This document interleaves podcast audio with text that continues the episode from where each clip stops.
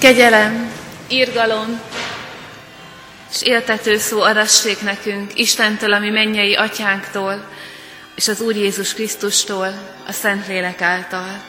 Amen. Ami segítségünk, esti istenkeresésünk megáldása, megszentelése, jöjjön az Úrtól, ami Istenünktől, aki úgy szerette ezt a világot, hogy egyszülött fiát adta, hogy aki hisz ő benne, el ne vesszen, hanem örök élete legyen. Amen. Csöndesedjünk el imádságra.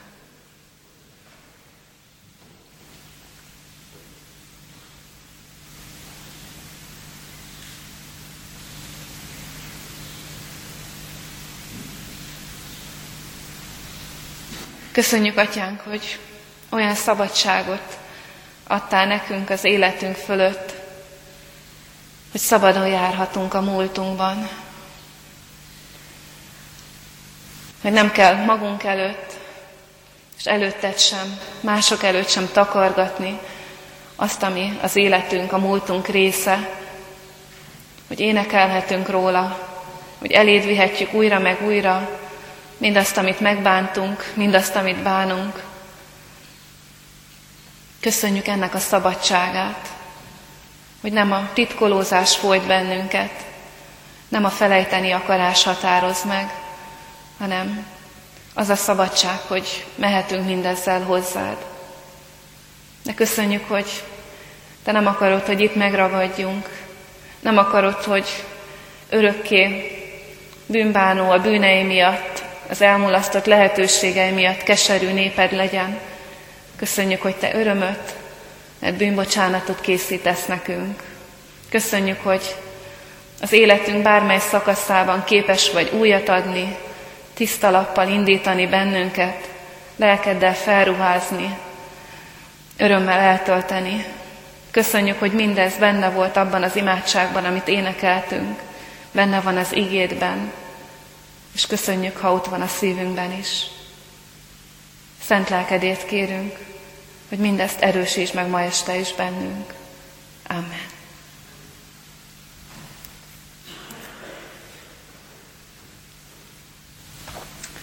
KT magyarázatos Isten tiszteletünkön a Heidelbergi KT 69. kérdését és válaszát olvasom a keresztségről. Ezt kérdezi, hogyan emlékeztet és bíztat téged a szent keresztség arra, hogy Krisztusnak a keresztfán való egyetlen egy áldozata a javadra szolgál.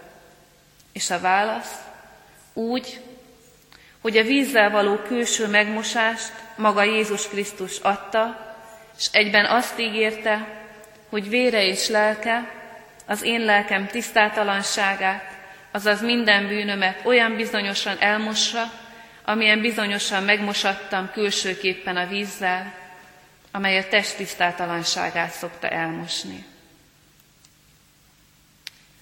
És az 51. Zsoltárból olvasok válogatott verseket, ezt kérem, hogy a gyülekezet helyét elfoglalva hallgassa figyelemmel.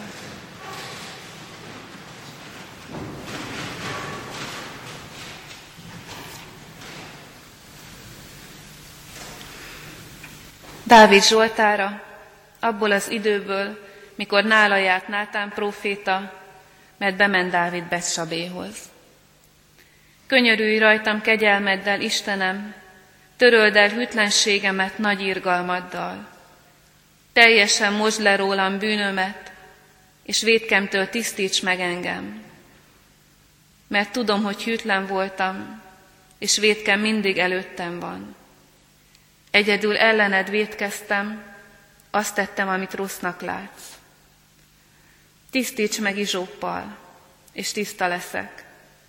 Most meg engem, és fehérebb leszek, mint a hó. Engedd, hogy vidámságot és örömet halljak, és megújuljanak tagjaim, melyeket összetörtél. Rejtsd el orcádat védkeim elől, töröld el minden bűnömet. Tiszta szívet teremts bennem, Istenem, és az erős lelket újítsd meg bennem. Ne vess el arcod elől, szent lelkedet ne vedd el tőlem. Vidámíts meg újra szabadításoddal, támogass, hogy lelkem készséges legyen, hogy taníthassam utaidra a hűtleneket, és a vétkesek megtérjenek hozzád. Ments meg, mert vértontottam, ó Isten, szabadító Istenem, és igazságodat újongva hirdeti nyelvem. Nyisd meg ajkamat, Uram, és dicséretedet hirdeti szám, hiszen a véres áldozatot nem kedveled, és ha égő áldozatot adnék is, nem vennéd szívesen. Isten erőt, a töredelmes lélek a kedves áldozat. A töredelmes és megtölt szívet nem veted meg, Istenem. Amen.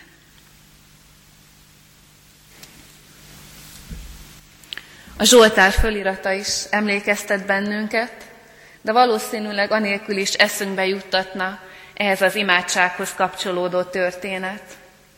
Ugye Dávid királynak, annak az uralkodónak, akinek az életében, az Isten félelmében annyi örömetelt Istennek, egy egyészakás kalandként induló afférja egy férjes asszonynal, Betsavéval, aztán utána a sok megalázó próbálkozás, amikor Betsabé teherbe esik, hogy nevet adjanak a gyereknek, szó szerint is.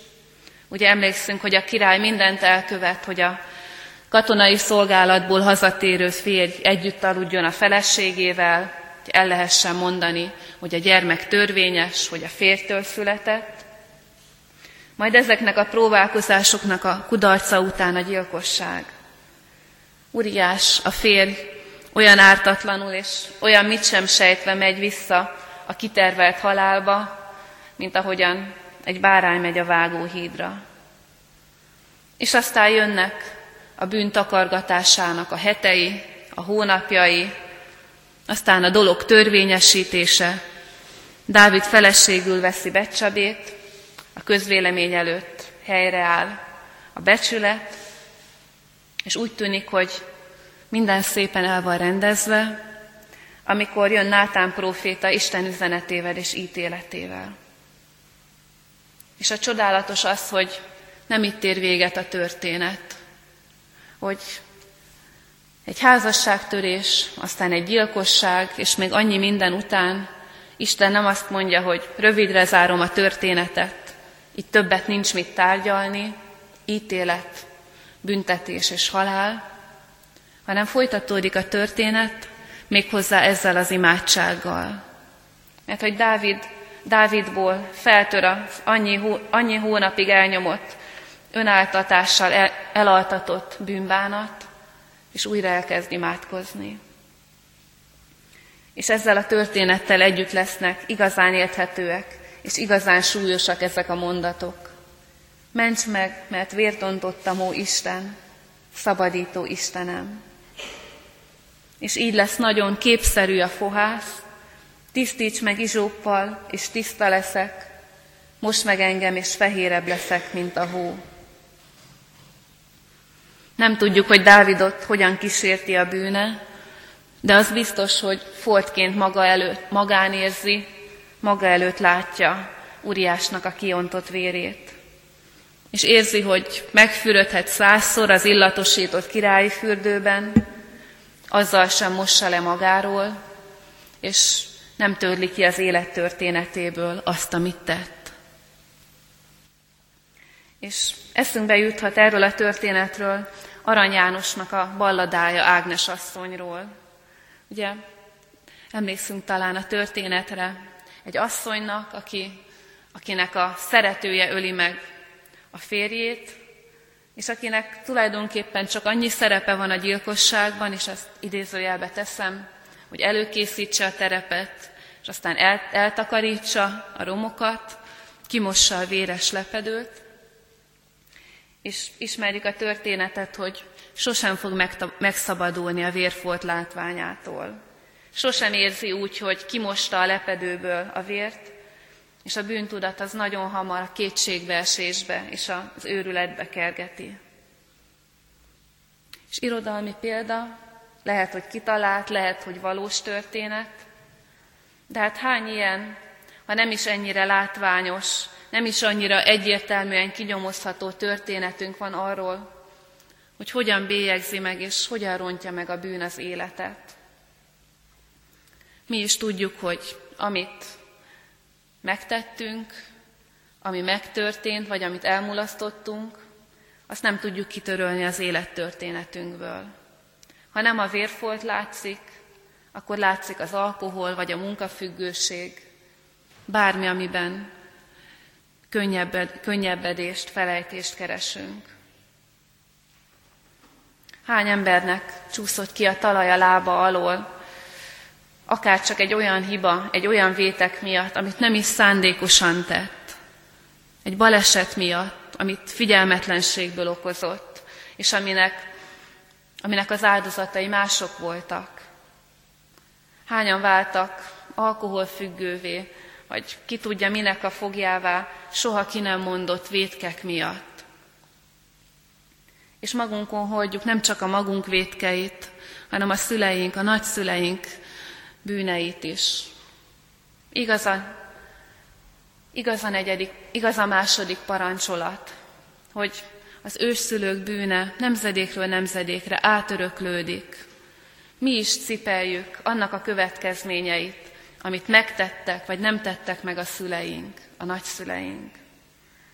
Érezzük Dávid kiáltásának a mélységét, amikor tisztulásért könyörög, amikor, amikor könnyebbülését könyörög, szabadságért, hogy hadd nézzek végre úgy az életemen, hogy, hogy nem a bűntudat, nem a szégyen, nem a menekülni vágyás van bennem, hanem valami egészen nagy szabadság.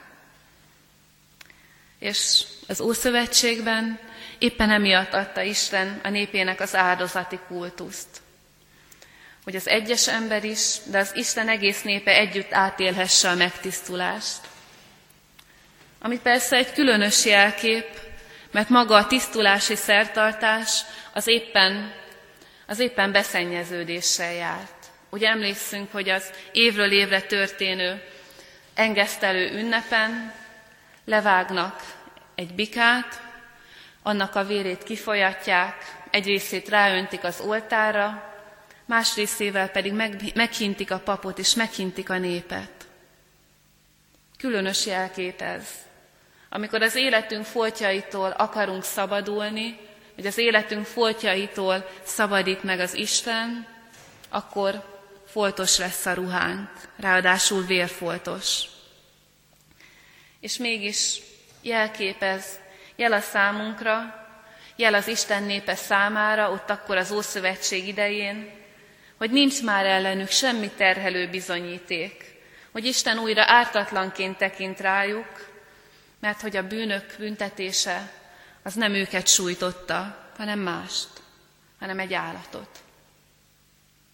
És persze ezt a szertartást újra meg újra el kell végezni, az új és új bűnökért újra meg újra be kell mutatni. És ami talán még nehezebb, hogy, hogy ez a szertartás is, mint Istennek annyi ajándéka, válhat megszokottá, válhat rutinná. És az Ószövetség idejének a végére sokak számára az áldozat bemutatás az igazából egy rutin lett.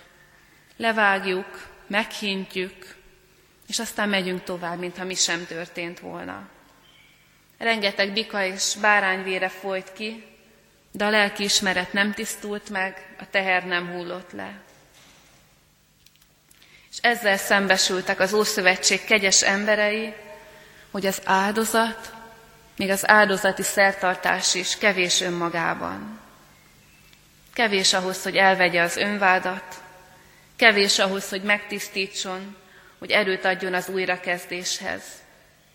Dávid is azt mondja, Uram, a véres áldozatot nem kedveled, és ha égő áldozatot adnék is, nem vennéd szívesen. És ezt igazolja az élettörvénye meg a tapasztalatunk is, hogy a mi áldozataink, a mi vezekléseink a bűnünkért, azok kevesek. Kevés volt az állandó lepedőmosás Ágnes asszonynak. Nem talált nyugalmat, nem talált fölszabadulást. Kevés az alkoholfüggő önbüntetése és a lelki ismeretét terhelő dolgok miatt. nem hoz szabadulást egyik se, csak még nagyobb mélységbe ránt, csak még, nagy, még szorosabbra fonja a kötelet az ember torka körül. Emlékszem a családi legendáriumban, van egy olyan történet, több generációra visszamenőleg, egy testvérgyilkosságnak a története. Öröklési történet volt, az egyik testvér gyenge elmélyű volt, és az idősebb testvér a feleségével és az apósával előre kitervelten megölték ezt a gyenge elmélyű férfit. És, és úgy tűnt, hogy baleset volt. A halott kém is kiment, nem talált semmit, és különös módon éppen az asszony, aki fölbújtója volt ennek az egész történetnek, ő szólta el magát, mikor a halott kém kiment, azt találta kérdezni, hogy jól megnézte. És visszament a halott kém, és meglátta az erőszak jelét a halotton. Mi ez, hanem öntudatlan vezeklés az elkövetett bűnért. És aztán az asszony nem, de a, a gyilkosságot tevőlegesen elkövető férfi, a testvér börtönbe került, és aztán mikor, és soha nem mondta ki, soha nem vallotta be a vétkét. De a nagyapám visszaemlékezése szerint, azután, hogy visszajött a börtönből, nem volt olyan istentisztelet, hogy nem lett volna ott. Vezekelt. És a tragédia mégis az, hogy idős korában saját maga vetett véget az életének. Semmiféle áldozat, semmiféle vezeklés, amit mi hozunk, még akkor sem, hogyha templomba járás, nem hoz elég tételt, nem hoz könnyebbséget, csak az, amikor az Istennek át tudjuk adni a bűneinket, és amikor az Isten lelke veszi le rólunk annak a terhét. És lám, van olyan, hogy a legsötétebb, a, az életet kioltó bűnre is az Isten válasza bocsánat. Az Isten le tudja venni a legnagyobb bűnnek a terhét is rólunk, föl tud szabadítani. Nem kell kétségbe esni, nem kell lejtőre kerülni, nem kell a kárhozatba menni, mert az Isten lelke minden bűnt el tud venni rólunk.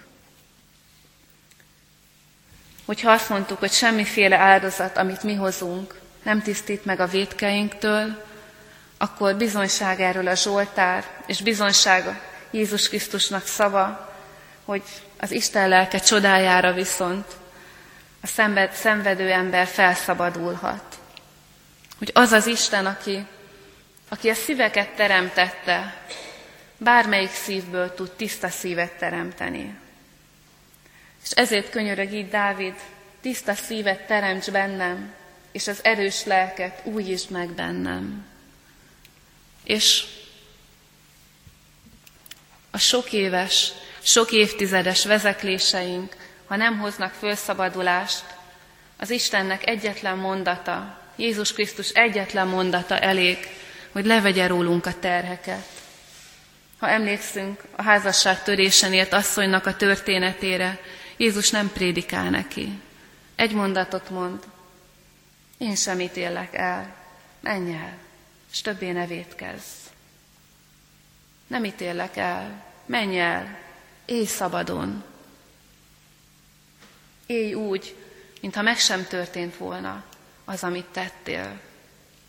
Mert az Isten bocsánata ezt jelenti. Az Isten bocsánata azt jelenti, hogy mintha meg sem történt volna, úgy szabadít meg bennünket. És az a lélek, ami Jézus Krisztusból szólt a házasságtörő asszonyhoz, az szólt Dávidhoz, és fölmentette a gyilkosság terhe alól.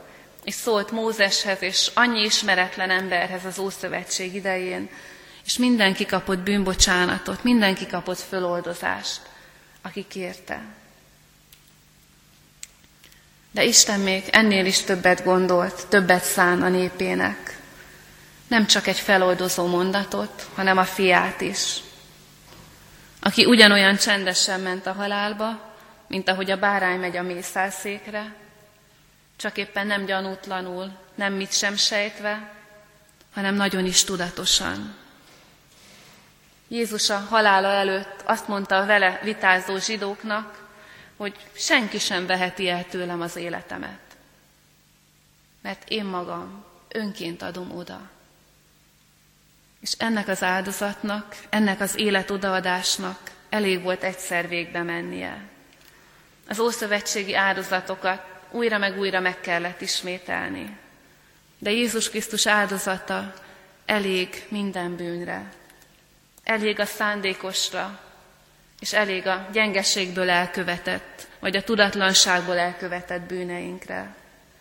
Elég a régen megtörténtekre, és elég azokra, amiket ezután fogunk elkövetni. Elég a kicsikre, a mindennaposakra, a mindig ismétlődőkre, és elég az életet teljesen felforgató nagy bűnökre. De amire mindig is szükség lesz, az az, az Isten lelkének a munkája, ami élővé és befogadóvá teszi Krisztus áldozatát. Mert ahogy ez a régen élt rokon, ülhetünk mi is évek, évtizedek száma, számra a templompadba, ha, ha nem fogadjuk el az Isten lelkének a szabadítását, akkor a bűnbocsánatot sem éljük át. Önmagában a templomba ülés nem felszabadító. A felszabadító az az, mikor, ahogy Dávid mondja, megvallom a vétkemet az Úrnak, nem titkolom többé, és te elveszed rólam a bűneim terhét. És azt az Isten lelke teszi meg. És az Isten lelke teszi meg azt is, hogy vétkes emberekként mégsem hiteltelen lesz a bizonságtételünk, hanem nagyon is hiteles. Számomra egészen hihetetlen. Első olvasásra talán nagyképűnek hangzik Dávidnak az imádságra, amikor gyilkosság után könyörög az Istenhez, azt mondja, vidámíts meg újra szabadításoddal, támogass, hogy lelkem készséges legyen, hogy taníthassam utaidra a hűtleneket, és a vétkesek megtérjenek hozzád. Dávid embert és ő akar tanítani másokat, hogyan kell az Istent követni. Ő akar tanítani másokat arra, hogy hogyan kell jó életet élni, az Isten útján járni. Mondhatjuk ezt. De ezt csak akkor mondjuk, hogyha még mindig nem értjük azt, hogy amit az Isten megbocsátott, az nincs többé. Ezt csak akkor mondjuk, amikor akkor is úgy nézünk a bűnös emberre, amikor az Isten megbocsátott neki, mint aki bűnös. Ha az Isten lelke föloldozott, föloldozta a másikat, nekünk sincs jogunk őt bűnösnek tekinteni. És igen, az lesz a hiteles bizonságtétel, annak lesz a bizonságtétele hiteles az Isten bűnbocsátó kegyelmétől, aki fölvállalja azt, hogy ő sem jobb a Deákné Vásznánál, aki fölvállalja azt, hogy ő sem jobb senkinél. Hogyha fölvállaljuk azt mi templomos emberek, hogy nem vagyunk jobbak azoknál, akik a templom közelébe se jönnek, akkor lesz hiteles a bűnbánatunk és a bizonságtételünk. És akkor nem prédikálás lesz, amit mások felé teszünk a szó rossz értelmében, hanem bizonságtétel. Annak a megmutatása, hogy Isten mit végzett el az életemben, és mit végezhet el a tiédben. Bizonságtétel arról, hogy az Isten lelke hogy tud megváltoztatni engem is és téged is. Hát adja Isten, hogy Krisztusnak ez a sokat hallott, sokat emlegetett áldozata újra élővé és újra hatóvá váljon bennünk, hogy teremtsen bennünk tiszta lelki ismeretet, és tegyen bennünket őszinte, önmagunkat vállaló, és az Isten dicsérő bizonságtevőkké. Amen. Válaszoljunk Isten megszólítására. Csendes percben imádkozzunk együtt, majd aztán együtt hangosan is. Dicsérünk téged, Istenünk, azért, hogy a legmélyebben kezdődő a legnagyobb kétségbeesésből szóló, megszólaló imádság dicséretbe fordulhat át és örömbe. Átéltük ezt Istenünk akkor, annyiszor, amikor a kéréseinket vitték eléd, amikor megoldhatatlannak tűnő helyzetekben, feladatok előtt álltunk. Átéltük azt, hogy Te felszabadítottál, reményt adtál, erőt adtál, és köszönjük, hogy átélhetjük akkor is, amikor a bűneik vesznek erőt rajtunk. Dicsérünk téged azért, hogy a te akaratod mindig az, hogy fölemelj bennünket. A te akaratod mindig az, hogy szabadságot és örömet szerez bennünk. Köszönjük neked emlékeztető szavaidat. Köszönjük, hogy emlékeztetsz bennünket újra és újra arra, hogy kegyelemből élünk, mert kegyelemre szorult emberek vagyunk. És köszönjük, hogy újra meg újra elkötelezel minket a tiszta életre. Ebben kérünk, hogy erősíts, vezess bennünket. Szeretnénk Istenünk, ahogy ma reggel is, és ahogy a pünköst ünnepén is fogadalmat tettünk, élő szent és neked kedves áldozatokként élni. Ebben ad lelked segítségét. Amen. Együtt imádkozzuk azt az imádságot, amire Jézus Krisztus, az Isten fia tanított bennünket. Mi, atyánk, aki a mennyekben vagy, szenteltessék meg a te neved. Jöjjön el a te országod, legyen meg a te akaratod, amint a mennyben, úgy a földön is. Minden napi kenyerünket add meg nékünk ma, és bocsásd meg védkeinket, miképpen mi is megbocsátunk az ellenünk védkezőknek. És ne vigy minket kísértésbe, de szabadíts meg a gonosztól, mert tiéd az ország, a hatalom és a dicsőség mind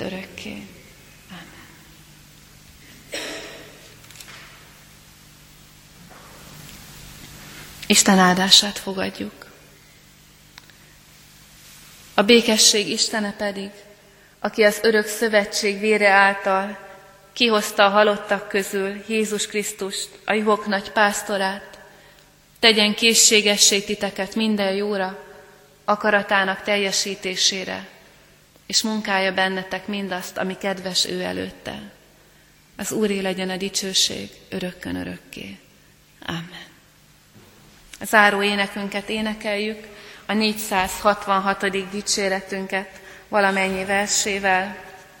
A 466. dicséret így kezdődik. Rád tekint már hitem, megváltóm Istenem a Golgotán.